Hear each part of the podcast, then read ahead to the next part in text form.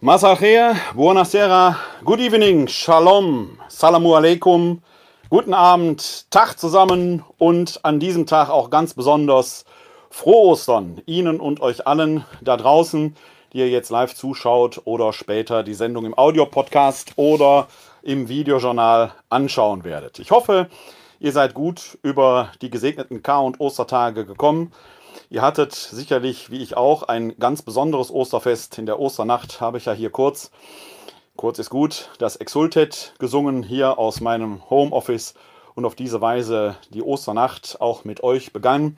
Ich habe über die Kar- und Ostertage äh, einige Zuschriften bekommen, vor allen Dingen auch viel positives Feedback zu dem Interview mit Till Magnus Steiner, der uns ja einen eindrücklichen Bericht aus Jerusalem gegeben hat wo er mit seiner Familie das Pessachfest gefeiert hat, wo der Muezzin gesungen hat und äh, wo nochmal, auch gerade in Zeiten der Corona-Pandemie, ganz besondere Bedingungen herrschten. Äh, das äh, habe ich zum Anlass genommen, um äh, darüber nachzudenken, auch an anderer Stelle solche Interviews nochmal zu führen. Äh, aktuell in der Pipeline ist eine äh, ist die Planung eines Interviews mit äh, dem Journalisten Öle Schmidt in äh, Jerusalem, in Mexiko, der in Mexiko lebt. Da werde ich also versuchen, äh, in den nächsten Tagen auch entsprechend ein Interview mit ihm zu führen. Mal sehen, was daraus wird. Denn äh, er hat mir schon berichtet, dass auch in Mexiko äh, besondere Zeiten sind, aber ein gänzlich anderer Kulturkreis. Ich schaue mal, ob wir das auf die Kette kriegen und äh, dann wird sicherlich hier auch wieder einen interessanten Beitrag von bei euch geben. Bei euch ist nämlich genau das Stichwort. Das Leitbild dieses Videojournals hier heißt ja, ich bin bei euch alle Tage bis zum Ende der Welt. Das sagt der Auferstandene im Matthäusevangelium ganz zum Schluss. Es ist der Schlusssatz 28, Vers 20. Und wann, wenn nicht heute, gilt dieser Satz ganz besonders. Äh, während dieses Videojournals habe ich dann auch noch ein kleines Schmankerl, denn am Palmsonntag haben wir ja hier äh, darüber nachgedacht, was dieses Rufen Hosanna Yeshua, hilf doch, Gott hilft bedeutet. Und da sind einige Kreative hier in Wuppertal auf die Idee gekommen, äh, daraus ein Musikstück zu machen. Wir werden da gleich mal reinhören. Nach dieser Sendung hier werde ich das dann offiziell zur Verfügung stellen. Wird ein paar Minuten, vielleicht eine halbe Stunde dauern, dann könnt ihr euch das herunterladen. Wir hören gleich aber schon mal rein und schaut dann etwas später in die Show Notes bei Facebook oben drüber, bei YouTube und an anderen Stellen unten drunter. Dort findet ihr dann den Link zu diesem ganz besonderen Song. Äh, es war gerade an den Ostertagen da, wo man dann schon viel Spaß haben sollte, denn wir Katholiken kennen ja den Brauch des Risus Paschalis des Osterlachens und auch da werden wir gleich drauf zu sprechen kommen. Ähm, und äh, wir hatten schon sehr viel Freude in der Vorproduktion äh, dieses besonderen Stückes, das da in der letzten Woche entstanden ist. Ich freue mich sehr darüber, äh, das gleich veröffentlichen zu können. Ich glaube, es ist sehr, sehr schön geworden mit den Mitteln, die uns da zur Verfügung standen. Vielen Dank an allen Beteiligten und das sei jetzt schon erwähnt an Jörg Degenkolb, an Olaf Reitz, an Carsten Bunse und an Christoph Schönbach, die da mit mir zusammen die Sache auf den Weg gebracht haben. Dazu aber später mehr. Alle wichtigen Dinge von bei euch erfahrt ihr wie immer auf unserer Homepage www.kck42.de slash bei euch www.kck42.de slash bei euch. Da findet ihr auch die Kontaktdaten, denn wir sind weiterhin für euch da und für Sie da. Sie erreichen uns telefonisch unter 0202 4296 9675 oder per E-Mail an bei-euch at katholische-citykirche-wuppertal.de.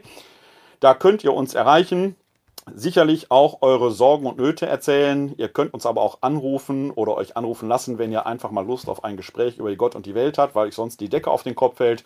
Und natürlich könnt ihr uns dort oder mir dort die äh, Anregungen, die ihr vielleicht thematisch habt für, diesen für dieses Videojournal bzw. für den Audiopodcast hinterlassen.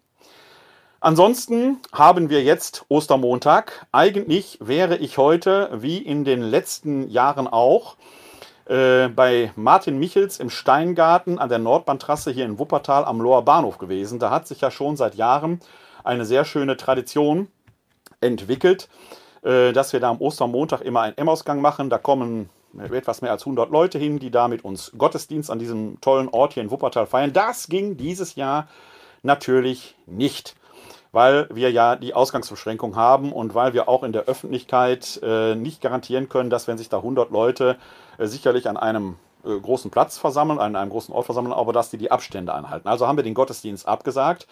Ich bin trotzdem heute am Steingarten von Martin Michels gewesen, denn der Martin Michels hatte mich eingeladen, äh, etwas zu segnen und zwar diese bemalten Steine hier, die ihr sehen könnt. Die hat eine Wuppertalerin gemalt, äh, und zwar mit Schutzengeln bemalt. Äh, die werden jetzt verteilt an äh, Menschen hier in Wuppertal, die ja des besonderen Schutzes eines Engels bedürfen. Martin Michels selber ist äh, Mitarbeiter der Lebenshilfe in Solingen und er wird jetzt an Menschen, wo er sagt, da glaube ich, dass die einen besonderen Schutzengel brauchen, die dahin verteilen. Diese Schutzengelsteine sind auch dazu gedacht, dass sie von dort aus dann weiterverteilt werden. Also die werden sich auf den Weg durch die Welt machen und so hoffentlich von Hand zu Hand, vor allen Dingen aber von Herz zu Herz wandern. War eine schöne kleine Aktion, nicht so groß wie sonst in den Jahren, aber wir waren da unter uns, der Martin Michels und ich. Lieber Martin, vielen Dank, äh, dass ich heute zu Gast bei dir am Steingarten sein durfte und äh, wir diese Steine auf den Weg gebracht haben. Es war mir wieder einmal eine Ehre, äh, bei dir diesen kleinen Gottesdienst sicherlich diesmal unter besonderen Bedingungen zu feiern. Ansonsten haben wir natürlich an Ostern die Auferstehung Jesu Christi vom Tod am Kreuz gefeiert. Und da wurde gestreamt, was das Zeug hält, aus ganz vielen Kirchen. Ein besonderes Video möchte ich euch äh, ans Herz legen, denn auch hier in Wuppertal wurden natürlich verschiedene Gottesdienste der Osternachtfeiern ins Netz übertragen, live, wie sich das gehört. Denn so ein Gottesdienst aus der Konserve ist dann doch recht speziell. An einem besonderen Gottesdienst, der in St. Suidbertus in Wuppertal-Elberfeld gefeiert wurde, waren aber nicht nur die liturgisch handelnden Personen zu Gast, sondern nach einer Stunde und 54 Minuten, so eine Osternacht dauert ja, wenn keine Taufbewerber da sind, so um die zwei Stunden, vielleicht auch ein bisschen länger. Also kurz vor dem Segen, eine Stunde 54 Minuten, kann man sehen, wie am unteren Bildrand eine Maus durchs Bild läuft. Die Kirchenmaus war also auch zu Gast. Ich lege euch den Link in die Show Notes. Wie gesagt, ein Video mit Augenzwinkern, wo man merkt, äh, in der Kirche ist man nie vor Überraschung gefeiert und die ganze Schöpfung freut sich über das Osterfest und diese kleine Kirchenmaus da in jedem Fall auch. Zum Schluss wird ja in vielen Gottesdiensten dann der Osterhit Das Grab ist leer gesungen. Dieses Jahr an vielen Orten sicherlich in kleinerer Besetzung, aber sonst ist das so ein Schmetterlied, wo man die ganze Osterfreude zum Schluss heraussingen kann. Ich persönlich muss sagen, ich bin da immer, gerade auch als Exeget, etwas vorsichtig, denn dass das Grab leer war, daran habe ich keinen Zweifel. Aber das leere Grab selbst beweist ja nichts. Es beweist nur, dass das Grab leer war. Im Matthäusevangelium etwa lesen wir dann die Notiz, dass die Pharisäer äh, Pontius Pilatus bitten, er möge doch das Grab durch Soldaten bewachen lassen, damit nicht die Jünger kämen, den Leichnam entfernten und dann bedeuteten, dann äh, behaupten würden, der wäre auferstanden. Also im Matthäusevangelium wird extra Wert darauf gelegt, das Grab war bewacht äh, und äh, äh, Jesus kann also nicht einfach so, der Leichnam Jesu kann einfach nicht so entfernt worden sein. Was lernen wir daraus? Ein leeres Grab zeigt nur, es war leer. Es beweist nichts. Ganz im Gegenteil, das leere Grab stürzt etwa die Maria von Magdala erstmal in große Verwirrung und Furcht. Das Grab ist halt leer. Wohin hat man ihren Heiland gebracht? Ihren Jesus? Sie fängt erst an zu glauben und erkennt die Auferstehung erst in der Begegnung mit dem Auferstandenen. Das alles Entscheidende ist aber, und da werden wir uns heute noch etwas näher mit befassen, ist die Begegnung mit dem Auferstandenen. Auch wenn das Grab leer war, und wie gesagt, ich persönlich habe keinen Zweifel daran, beweist das leere Grab nichts. So, es geht sogar noch viel weiter. Ein volles Grab hätte dem Auferstehungsglauben nicht widerstanden, nicht widersprochen, weil die Auferstehung ja nicht diesen fleischlichen Leib betrifft, sondern den Auferstehungsleib. Da werden wir sicherlich in den nächsten Tagen noch mal etwas spezifischer drauf eingehen. Ein volles Grab in Jerusalem hätte sicherlich aber die Feinde Jesu auf den Plan gerufen und die hätten ja dann einen manifesten Beweis gehabt, der Leichnam liegt noch da. Deshalb gehe ich davon aus, das Grab war tatsächlich leer. Aber es ist die Begegnung mit dem Auferstandenen, die dann zum Auferstehungsglauben und zur Erkenntnis führt, ja, dieser Jesus von Nazareth ist von den Toten, speziell vom Kreuzestod auferstanden. Und dann beginnt daraus eben auch eine entsprechende Reflexion, die zu der Erkenntnis nach langer, langer Zeit des theologischen Reflektierens führt, er ist tatsächlich Gottes Sohn. Im Jahr 325 nach Christus wird man dann auch feststellen, er ist wahrer Gott und wahrer Mensch auf dem Konzil von Nicea.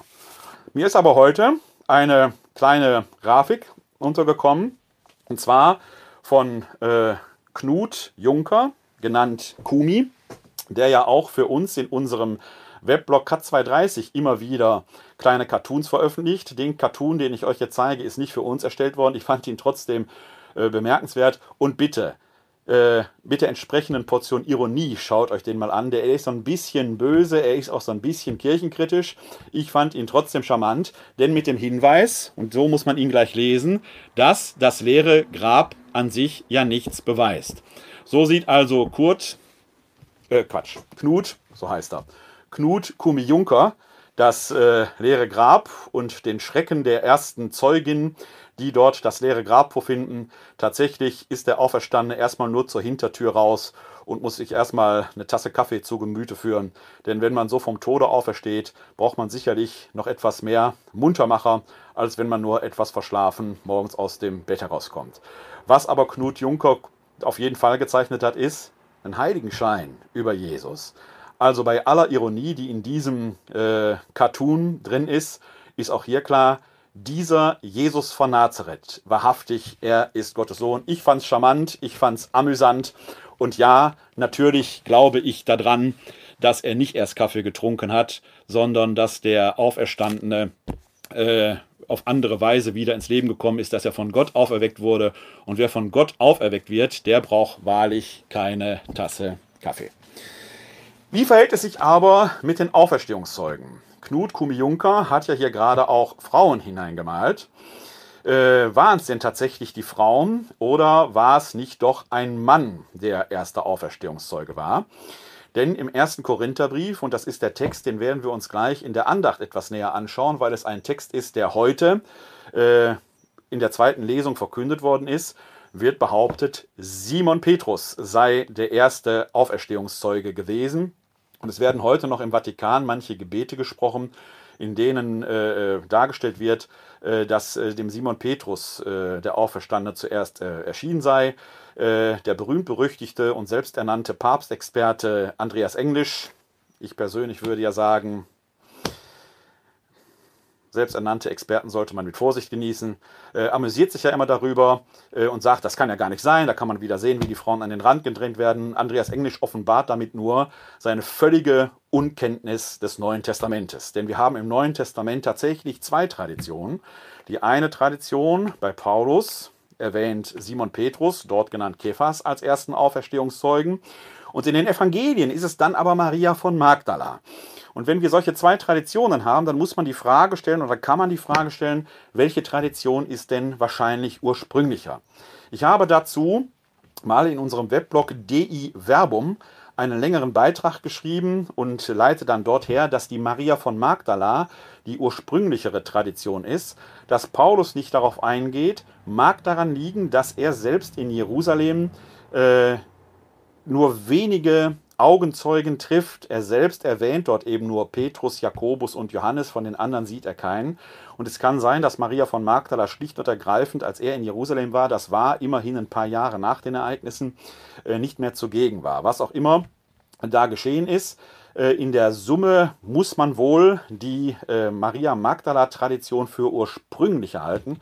Alleine weil es für damalige Verhältnisse schon so ungewöhnlich ist, dass eine Frau als Zeugin herbeigeführt wird. Und wenn solche Dinge dort stehen im Neuen Testament, dann würde, wenn es eine textkritische Untersuchung wäre, die Lectio Difficilio gelten. Die unwahrscheinlichere oder die schwierige Lesart ist die ursprünglichere. Also sehr, spricht sehr, sehr viel dafür, dass Maria von Magdala in der Tat die Apostolin der Apostel war, diejenige, die den Aposteln zuerst von der Auferstehung Jesu berichtet. Interessanterweise eben nicht bloß vom leeren Grab. Ähm, auch das spielt da eine Rolle, aber der Auferstandene erscheint ihr dann zuerst.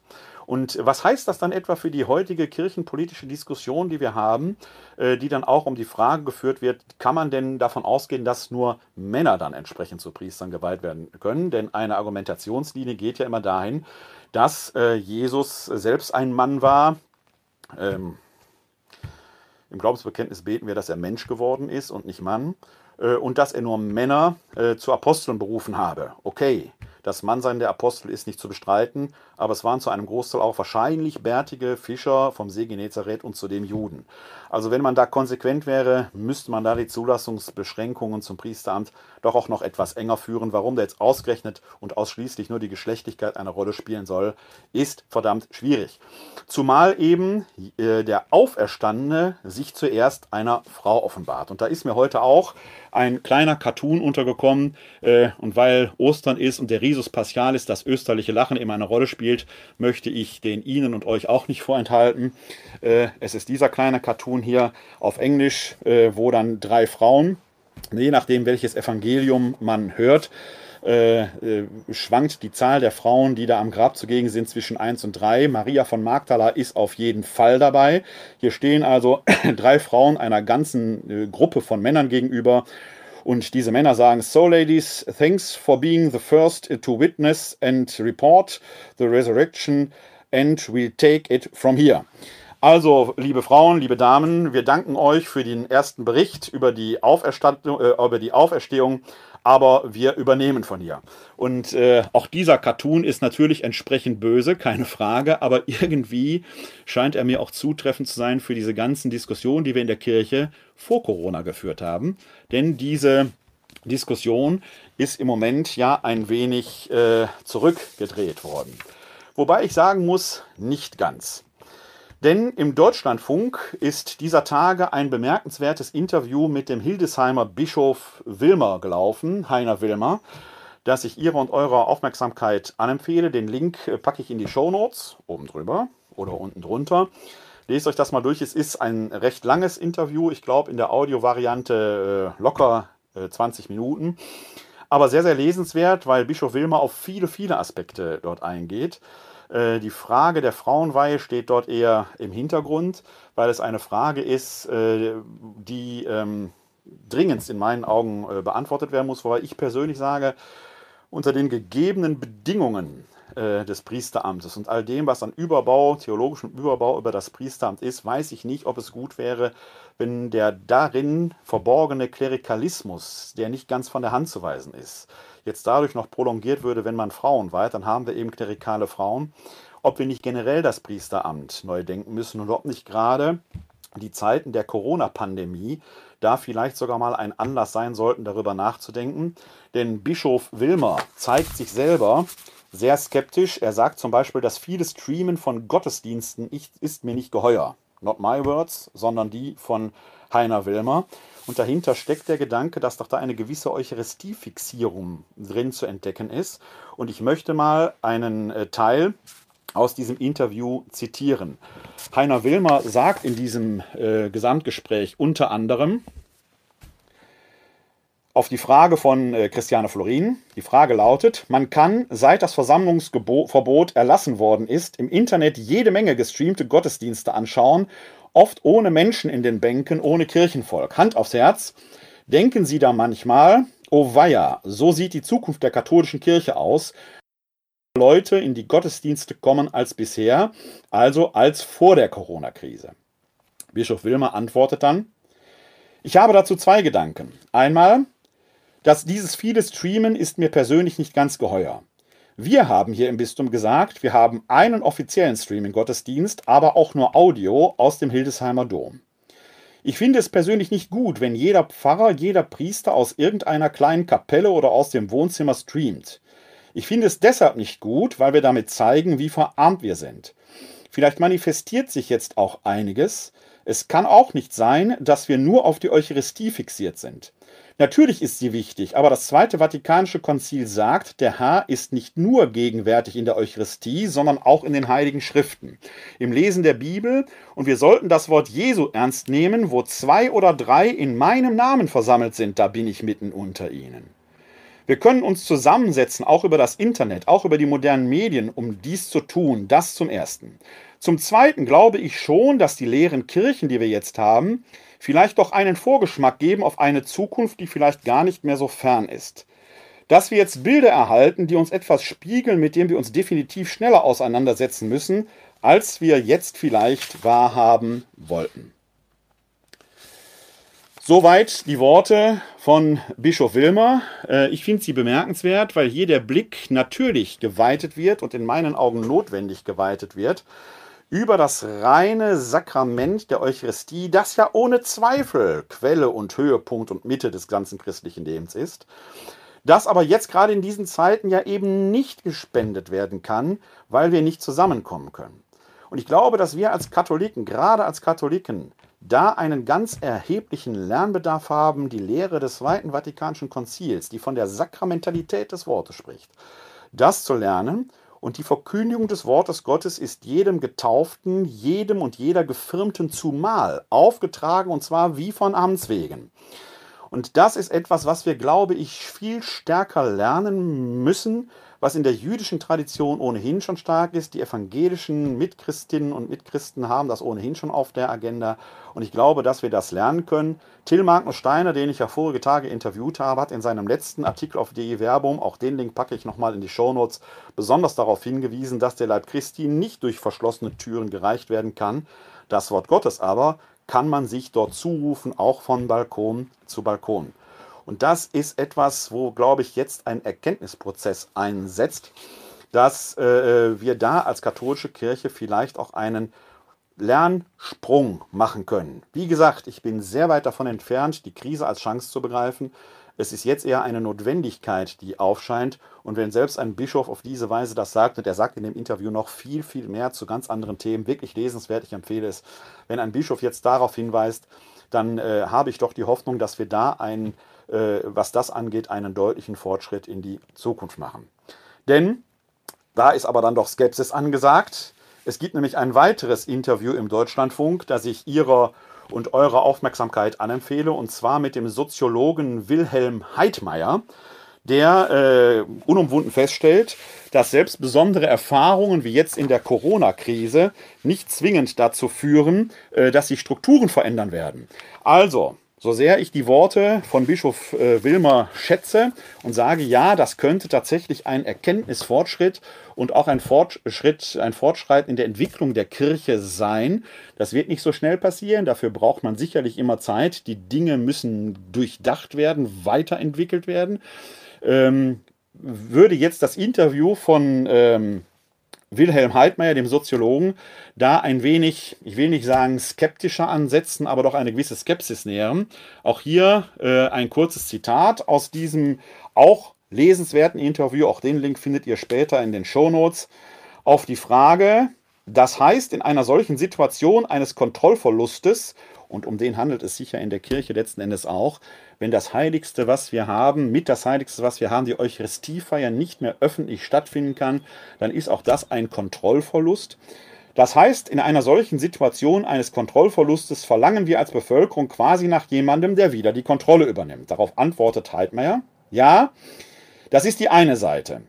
Man muss nur immer sehen, Kontrollverluste haben auch immer als Reaktion dann diese Eingriffe. Und auch hat das immer einen autoritären Beiklang. Da muss man jetzt nun aufpassen, wenn das immer wieder ausgeweitet wird, dass wir dann durchaus in die Nähe eines Überwachungsstaates kommen und das wird dann gefährlich. Denn Institutionen, politische oder ministeriale Institutionen haben kein Gedächtnis. Das heißt, es dient jetzt zunächst mal zur Machtausweitung. Und da muss man aufpassen, dass sich das nicht verfestigt. Das ist, glaube ich, der entscheidende Punkt. Jetzt ist das Ganze funktional. Danach dient es aber möglicherweise nur noch dem Machterhalt der Instrumente, die man jetzt geschaffen hat. Und hier müssen dann zu einem späteren Zeitpunkt gerichtliche Überprüfungen her. Oder die Zivilgesellschaft muss sich auch zu Demonstrationen zusammenfinden. Das aber alles nach der Krise, wenn sie denn überwunden werden kann. So, und diese Skepsis, die Heidmeier hier mit Blick auf die gesamtgesellschaftliche Situation formuliert, äh, auch als Warnung formuliert, dass man den Status quo, der jetzt aus medizinischen Gründen sicherlich notwendig ist, und ich stehe dazu, ich halte die Maßnahmen in der Tat auch für verhältnismäßig. Ich bin sehr froh, dass wir in einem föderalen Staat leben, wo die äh, 16 Ministerpräsidenten mit der Bundeskanzlerin streiten müssen, um Ausgewogenheit zu finden. Es ist eben keine Diktatur, wo eine Person sagen kann, Chaka, genau so machen wir das jetzt. Da ist unser Staat, glaube ich, in sich selbst schon auch wehrhaft. Ob er immun ist, wird sich herausstellen. Wir müssen allerdings tatsächlich diese Wachsamkeit haben, dass die Dinge, die sich jetzt hier so entwickeln und die vielleicht auch jetzt so sein müssen, ich persönlich bin nicht der Meinung, dass wir jetzt schon einen Überwachungsstaat haben, aber trotzdem muss diese Wachsamkeit da sein. Auf der anderen Seite, gerade weil Institutionen kein Gedächtnis haben, ist all das, was wir jetzt hier erleben, nicht auch sofort schon etwas, was in die Zukunft weisend ist. Es könnte ein Anlass sein, über solche Strukturänderungen nachzudenken, aber nachdenken heißt immer auch kritisch, skeptisch nachdenken, denn nicht jede Entwicklung muss ja eine Entwicklung zum Positiven sein, genau wie das Beharren nicht in sich positiv sein muss.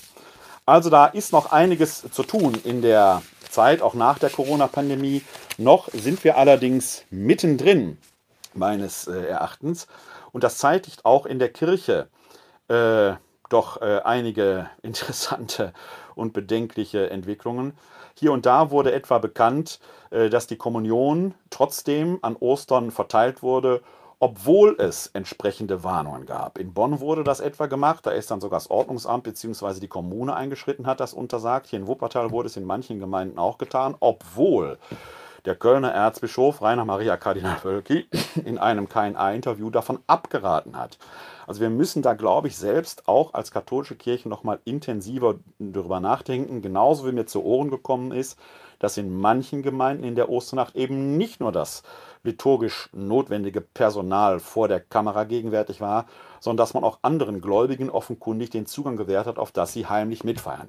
Ich persönlich finde so etwas doch merkwürdig, denn es bedeutet ja, dass es da eine Elite gibt, die man dann in die Kirche zulässt während andere außen vor bleiben müssen.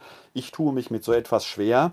Äh, wenn ein öffentlicher Gottesdienst verboten ist, dann sollte man da auch in dieser Solidarität das entsprechend handhaben und dann nicht auch einigen, die dann vielleicht gequengelt haben, den Zutritt zu lassen. Es hat dann auch etwas mit Solidarität in der Tat zu tun, denn das eine Recht, das für den einen gilt, gilt dann auch für die andere.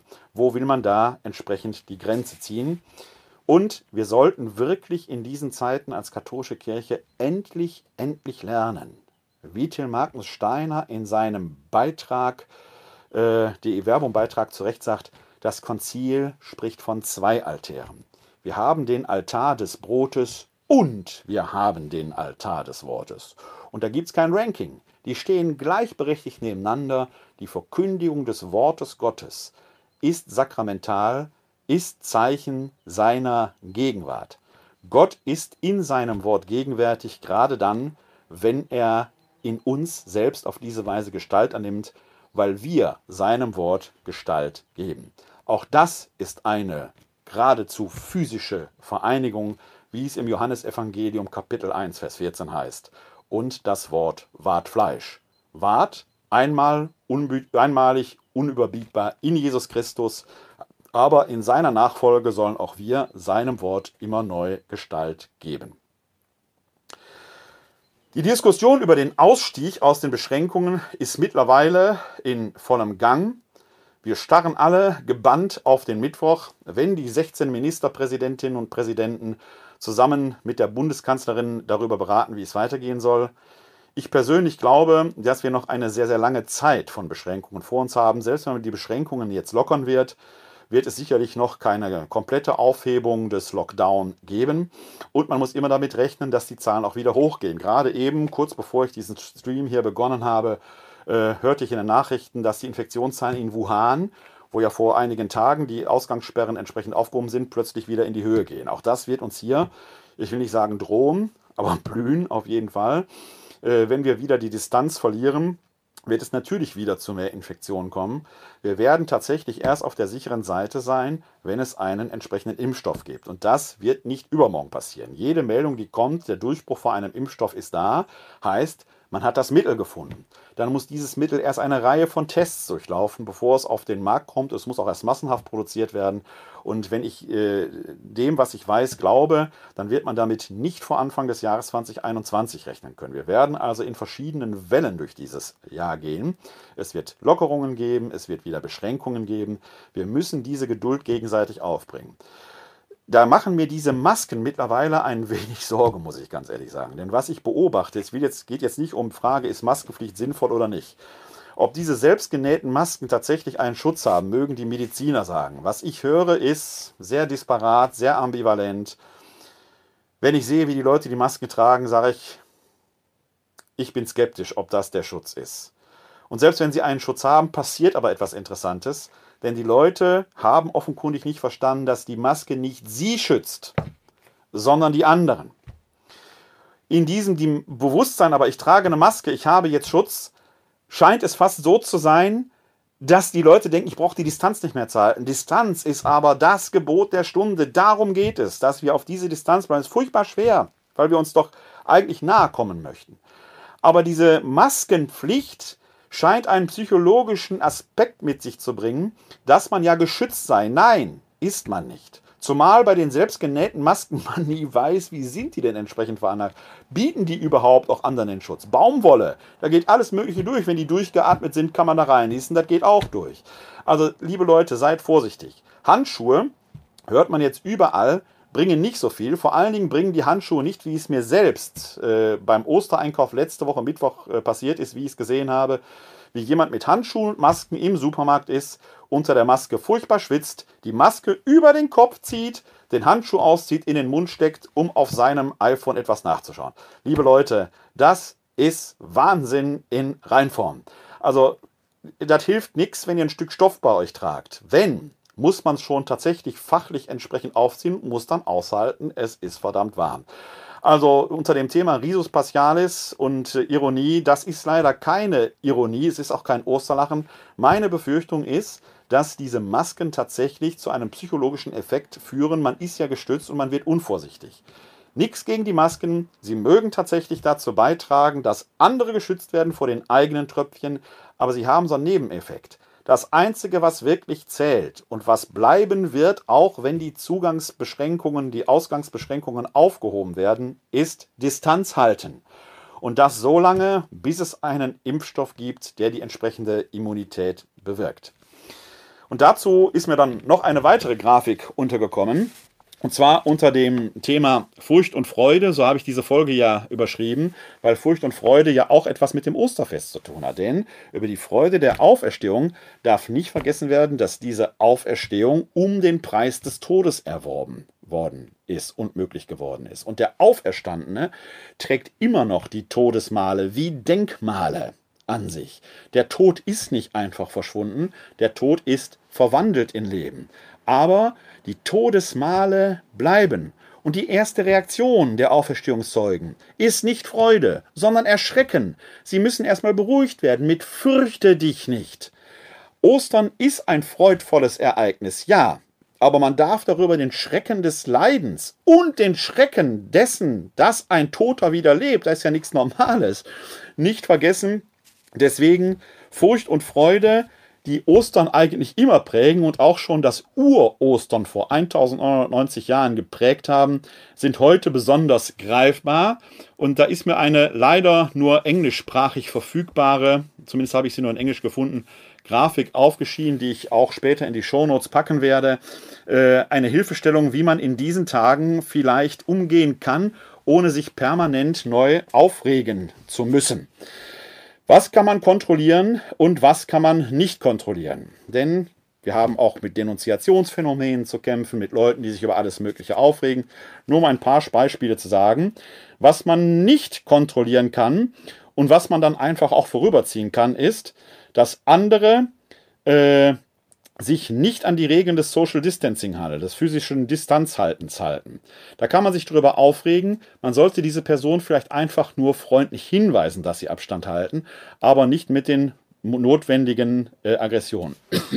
Wenn es Toilettenpapier nicht im Handel gibt, kann man auch nicht kontrollieren. Einfach einen Tag später wiederkommen, irgendwann wird wieder etwas da sein. Wie lang diese Phase dauert, können wir nicht kontrollieren. Es ist davon abhängig, wann die Immunität hergestellt werden kann. Herdenimmunität würde sehr, sehr lange brauchen. Ich empfehle da auch nochmal, den packe ich vielleicht auch nochmal in die Shownotes, äh, das Video von MyLab, Mai Tin Nguyen Kim, die das hervorragend herleitet und entsprechend ausführt. Was man kontrollieren kann, ist My Positive Attitude. Bleiben Sie in Ihrer Haltung positiv. Versuchen Sie, das Gute, das Machbare zu sehen. Was Sie tun können, ist Turn off the News. Lesen Sie nicht zu viel Nachrichten. Das ist wie Beipackzettel. Äh, Nachrichten ist ein ganz schwieriges Thema in diesen Zeiten. Alleine Herr Droste hat ja in seiner Medienkritik ein enormes Echo ausgelöst. Es gibt hervorragende Medien, die das einordnen, die sehr erhellend sind, aber nicht jedes Medium ist gleichermaßen wichtig. Und denken Sie dran, Facebook ist nur eine Bibliothek, keine Quelle. Und ob Sie in Facebook ein gutes Buch finden oder ein Schundbuch, müsste man bei näherem Hinsehen erst nochmal genau ähm, betrachten. Was können Sie noch selbst beeinflussen? Your own social distancing. Wenn andere nicht Distanz halten, halten Sie Distanz und über die Ferne vielleicht ein positiver Hinweis an andere, es ihnen nachzutun, ihrem guten Beispiel zu folgen. Also die Grafik packe ich auch nochmal in die Show Notes. Ich fand sie einfach hilfreich. Äh, wenn man sich permanent nur über andere ärgert, sinkt die Stimmung. Gehen Sie mit gutem Beispiel voran. Es gibt Dinge, die können Sie selbst beeinflussen, andere nicht. Das, was Sie selbst beeinflussen können, beherzigen Sie. Und da, wo Sie Dinge nicht beeinflussen können, hilft es nicht, sich künstlich aufzuregen. Es bringt nur die eigene Stimmung äh, letzten Endes in den Dispo-Kredit, in den negativen Bereich. Und äh, das ist etwas, was wir in diesen Zeiten überhaupt nicht gebrauchen können. Ich hatte schon darauf hingewiesen, dass meine Palmsonntagsfolge hier aus äh, bei euch äh, in der ich ja auf diesen Schlachtruf, den die Jünger wahrscheinlich beim Einzug Jesu angestimmt haben, eben nicht die Bevölkerung, sondern der beim Einzug in Jerusalem äh, stattgefunden hat, dieses Hosanna, Jeshua, in der Bedeutung Hosanna, hilf doch, und dann Jeshua, Gott hilft. Hosanna, Jeshua, hilf doch, Gott hilft, äh, von einigen Kreativen hier aus Wuppertal aufgegriffen worden ist.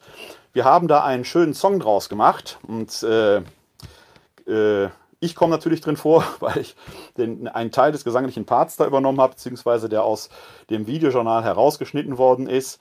Äh, dann hat äh, der äh, Wuppertaler Texter und Poetry Slammer Jörg Degenkolb-Derali äh, einen Text geschrieben und Olaf Reitz hat den eingesprochen.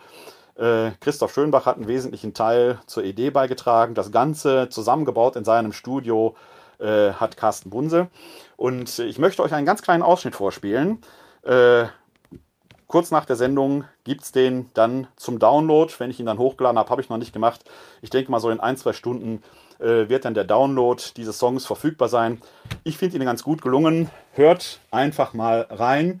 So könnte er sich, nein, so könnte er sich nicht anhören, sondern so hört er sich an.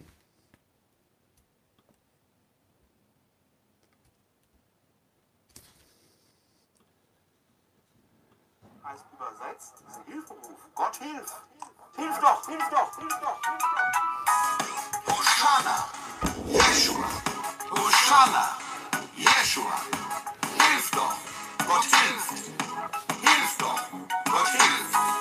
Hosanna, Jeshua, Hosanna, Jeshua, hilf doch, Gott hilft! Hilf doch, Gott hilft! Alt ist die Geschichte. Nur der Virus ist ein anderer. Hier steht alles Kopf. Die ganze Welt ist durcheinander. So, das mal als ersten Höreindruck. Äh, es macht, glaube ich, Lust, sich da reinzuhören. Wie gesagt, gleich gibt es den Song zum Download. Kostet nichts, aber wenn er euch Freude macht, bringt ihn unters Volk. Denn er bildet so ein wenig die Charakteristik dieses besonderen Osterfestes nach, das am Palmsonntag ja in die Heilige Woche geht, über den Karfreitag in die Osternacht äh, führt und das Ganze in Zeiten der Corona-Pandemie, wo ein Virus sein Unwesen in unserer Welt treibt. Wir haben versucht, das in eine Kurzversion, einen Radio-Edit zu packen und dann gibt es noch eine Long-Version, die dann etwas länger ist. Also, wenn ihr Spaß und Freude habt, ladet ihn euch gleich runter, bringt ihn unters Volk, verbreitet ihn, würde mir eine große Freude bereiten. Damit sind wir schon bei der Andacht des heutigen Ostermontags gelandet. Äh, das Evangelium steht ja im Zeichen der Emmaus-Geschichte, weil es da morgen ein ganz besonderes Schmanker gibt, denn morgen Abend gibt es kein Videojournal, weil zeitgleich live gestreamt wird aus dem katholischen Stadthaus unser Projekt DI Verbum direkt. Da werdet ihr zwei alte Bekannte wiedersehen, nämlich mich und den Till Mankenstein aus Jerusalem. Und wir beide werden, ich als Neutestamentler und Till Mankenstein als Alttestamentler, eben über jene Emmaus-Geschichte diskutieren. Also morgen Abend gibt es kein, kein äh, bei euch, sondern DE Verbum direkt. Schaut morgen Abend mal rein. Gibt es auch hinterher entsprechend als Audio-Podcast und als Video im Netz zum Nachschauen. Äh, deswegen sehen wir uns morgen nicht und deswegen werde ich jetzt nicht die Emmaus-Geschichte lesen, weil wir die morgen Abend eben ausführlicher betrachten werden. Heute möchte ich über die zweite Lesung vom Ostermontag ein paar Gedanken verlieren und mir ein paar Gedanken machen. Die stammt aus dem ersten Korintherbrief, Kapitel 15, die Verse 1 bis 8 und der Vers 11.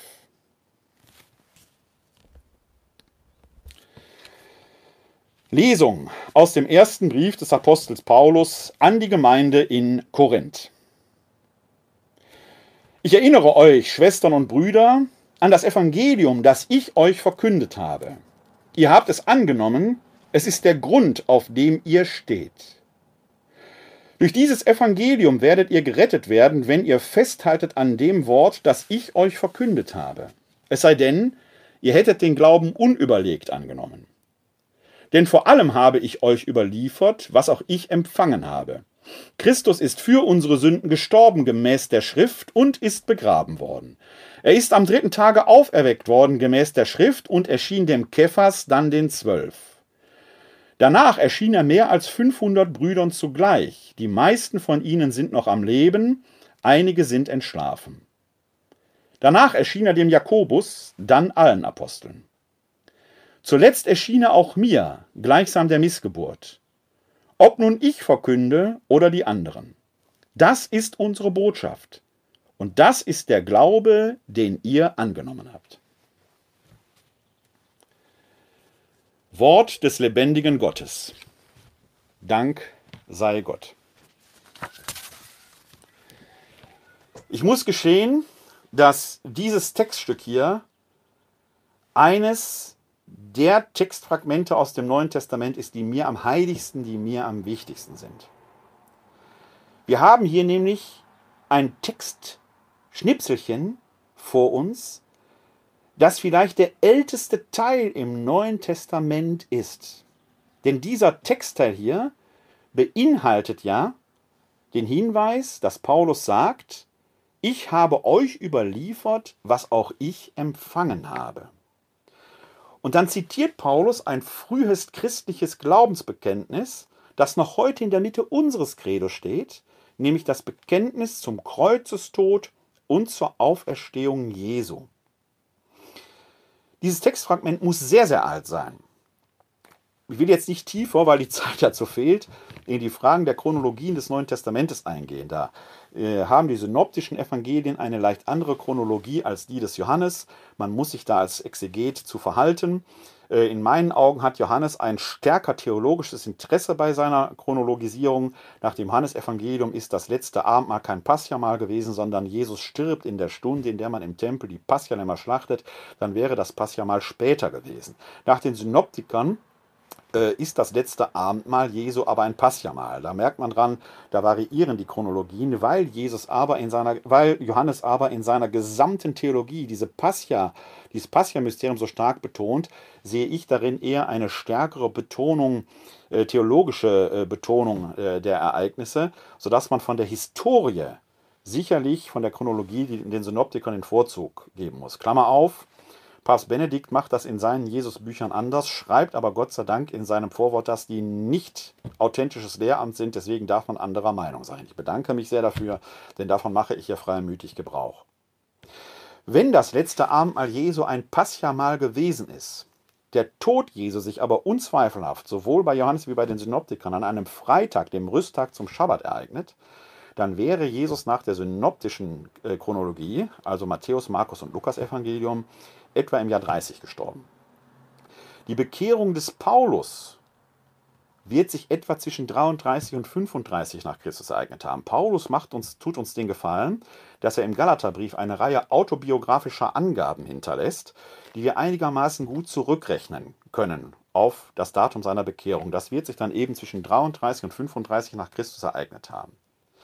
Wenn Paulus hier schreibt, ich habe euch überliefert, was auch ich empfangen habe, signalisiert er damit, hier kommt nichts, was ich formuliert hätte, sondern was auch ich schon vorgefunden habe. Das heißt, dieses Textfragment muss zwischen Kreuzestod Jesu und der Bekehrung des Paulus, also innerhalb der ersten drei bis fünf Jahre, schon da gewesen sein. Ältester Bestand im Neuen Testament. Und wir greifen hier schon, es ist dieser Glaube an den Kreuzestod und die Auferstehung Jesu, von denen Paulus im 14. Äh, und im 17. Vers des 15. Kapitels sagen wird, wäre er nicht gestorben und auferstanden, wäre unser ganzer Glaube sinnlos. Das ist das zentrale Element. Paulus betont vorher in diesem Textfragment, dass, er, dass das das Evangelium ist, das er den Korinthern verkündet hat. Und die haben es angenommen. Es ist der Grund, auf dem er steht. Und sie haben es doch wohl hoffentlich nicht unüberlegt angenommen. Glaube und Vernunft dürfen nicht in einem Widerspruch zueinander stehen. Man muss nicht einfach irgendetwas glauben.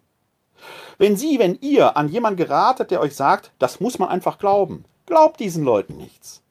Es muss einen Grund geben, warum das, was wir glauben, vernünftig ist. Es muss kein Beweis sein. Man kann über vieles diskutieren. Am Karfreitagmorgen habe ich ja mit David Becher äh, ein Interview geführt äh, im Podcast-Sender Stu One hier aus Wuppertal. Ich hoffe, dass das irgendwann online ist, dann könnt ihr es euch nachhören. Und da hat ein fröhlicher Agnostiker, nämlich David Becher, und ein fröhlicher Katholik, nämlich ich, eine schöne Diskussion geführt. An bestimmten Punkten werden wir nicht zusammenkommen. Aber es gibt Gründe, warum das vernünftig ist, was ich glaube. Jetzt ist aber gerade der Glaube an die Auferstehung ja eine Herausforderung an den Verstand, weil nach unserer allgemein menschlichen Erfahrung eine Auferstehung vom Tod doch eher außergewöhnlich ist. Es gibt keine Beweise dafür, dass das ist. Und vor diese Herausforderung sieht sich Paulus auch gestellt. Er muss den skeptischen Korinthern Beweise, Argumente liefern. Wie beweist man aber eine Auferstehung? Das leere Grab alleine, wir hörten es am Eingang dieser Sendung, ist kein Beweis. Man kann es beweisen, indem man authentische und glaubwürdige Zeugen beibringt. Nach damaligem Verständnis genügten zehn gerechte Männer. Und das ist mit ein Grund, warum hier keine Frauen erwähnt werden. Es ist mit ein Grund, warum die Maria von Magdala-Tradition dann doch wahrscheinlich die ursprüngliche ist, weil das so außergewöhnlich ist. Man, es würden zehn gerechte Männer genügen, um eine Sache als bewiesen zu betrachten, wenn deren Zeugnis übereinstimmt ist. Jetzt passen wir auf, was Paulus macht. Er sagt nämlich, dass der Auferstandene zuerst dem Kephas, dann den Zwölf erschien. Kephas ist der hebräische Name für Petrus, ist also Simon Petrus. Er erschien also zuerst dem Petrus in dieser Diktion. Das ist eben diese zweite Linie im Neuen Testament. Und liebe Grüße an Herrn Englisch, bitte lesen Sie endlich die Bibel damit sie nicht einfach irgendwelches wirres Zeug verbreiten? Er erschien erst dem Kephas, dann den Zwölf. Zwölf! Die Apostel! Reicht das nicht? Es würden doch zehn schon genügen. Und wieso zwölf? Wo ist denn der? Judas Iskariot ist ja gar nicht mehr dabei. Ja klar, man hat den Matthias schon nachgewählt. Der gehört ja zum Zwölferkreis. Also Jesus erschien denen allen. Damit wäre doch die Zahl genügend gewesen. Offenkundig reichte das aber nicht, denn zwölf Männer könnten sich ja verschwören. Und ganz ehrlich, wir heute verehren die Apostel als Heilige und es sind Heilige. Damals aber waren das Waffenträger, einfache Leute vom See Genezareth, zweifelhafte Gestalten wie so Zebedeus-Söhne, Donnersöhne, die möglicherweise als Aufrührer unterwegs waren. Die Zeitzeugen damals könnten den Aposteln unterstellt haben, ihr habt euch doch verabredet. Zwölf könnten sich verabreden. Die werden ja später sogar nochmal erwähnt, wenn, je, wenn der Auferstandene dem Jakobus und den Zwölfen erscheint. Zweimal wird das erwähnt. Paulus erwähnt sogar sich selbst als Auferstehungszeugen, als Dreizehnten. Aber sich selbst als Zeuge zu benennen, ist gerade einer Gemeinde gegenüber, die skeptisch ist, ein schlechtes Argument. Ich kann ja viel behaupten.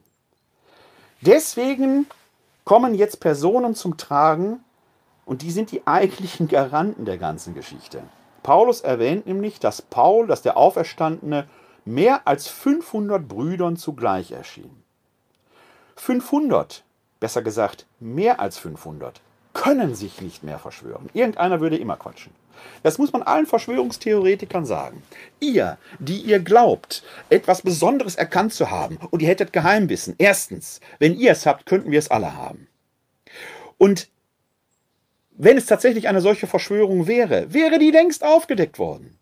So blöd kann niemand sein, dass solche Sachen sich so durchsetzen würden. Deswegen sind die über 500 so wichtig, weil es sich da um keine Verschwörung mehr handeln kann, denn bei über 500, denen der Auferstandene zugleich erscheint, nicht nacheinander, kann es sich auch nicht mehr um Einbildungen handeln.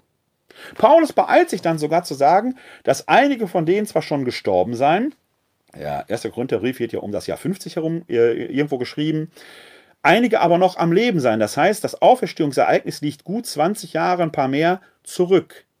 Liebe Korinther, ihr könntet sie selber fragen. Wir wissen nicht, ob die Korinther davon Gebrauch gemacht haben. Ich persönlich glaube das schon. Warum? Wir haben ja einen zweiten Korintherbrief und der Konflikt, mit dem Paulus mit der Gemeinde offenkundig schon im ersten Korintherbrief lag, und der schimmert zumindest hindurch, dass diese Gemeinde nicht so ganz einfach war, offenbart sich im zweiten Korintherbrief nochmal verschärft. Da geht es dann sogar um Geldfragen. Der Umgang mit Geld ist der okay und so weiter und so weiter. Von dieser Frage hier ist überhaupt keine Rede mehr. Die scheint erledigt gewesen zu sein. Hätte die korinthische Gemeinde noch Zweifel hier an dieser Aussage gehabt, wüssten wir davon im zweiten Korintherbrief, würde man das hören, oder wir hätten den zweiten Korintherbrief gar nicht mehr.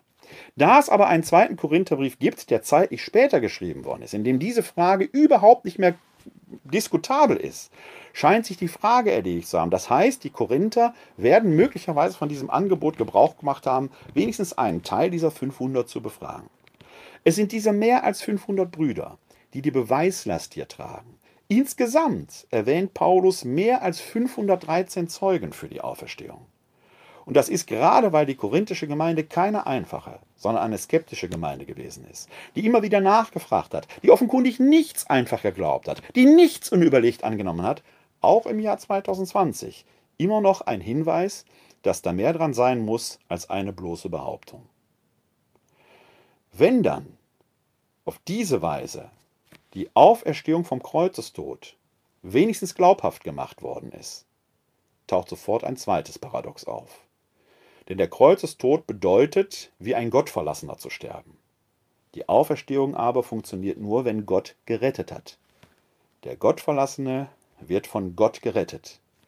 Ein Paradox, das die Basis des christlichen Glaubens bildet und die sofort zu der Frage führt, Wer ist eigentlich dieser Jesus von Nazareth, dass ihm so etwas geschieht?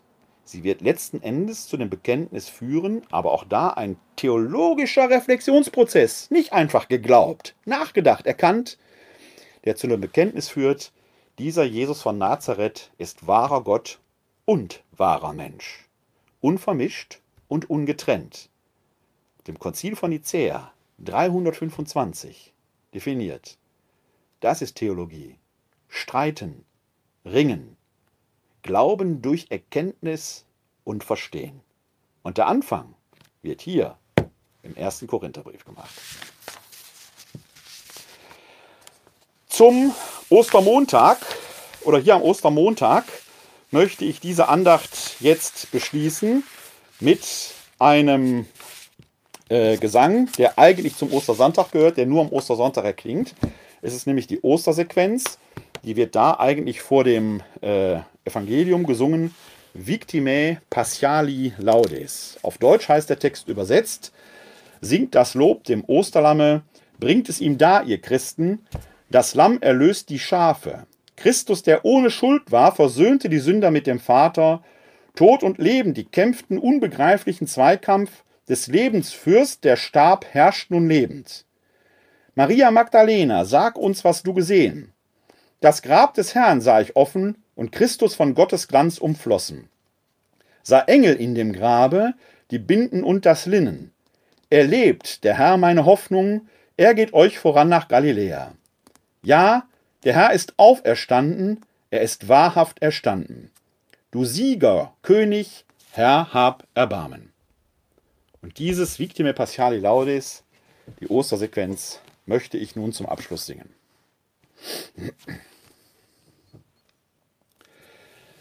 Victime partiali laude, simolent Christiani, Agnus redemit ovis Christus innocens patri, reconciliavit peccatoris. Mos et vita duello, conflixere mirando, dux vitem otuos regnat vivus. Dic nobis Maria, qui vidisti in via, sepulcrum Christi viventis, et gloriam vidi resurgentis. Angelico testis, sudarium et vestis, surexit Christus bis mea, precedet suos in Galileam. Scimus Christum surexisse, a mortuis vere, tu nobis victor ex miserere. Amen. Halleluja.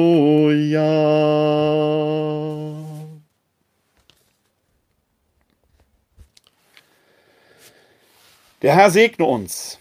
Er bewahre uns vor Unheil und führe uns zum ewigen Leben. Das gewähre uns der dreieine Gott, der Vater, der Sohn und der Heilige Geist. Amen. Hosanna, Jeshua, Halleluja. Heute ist nicht alle Tage.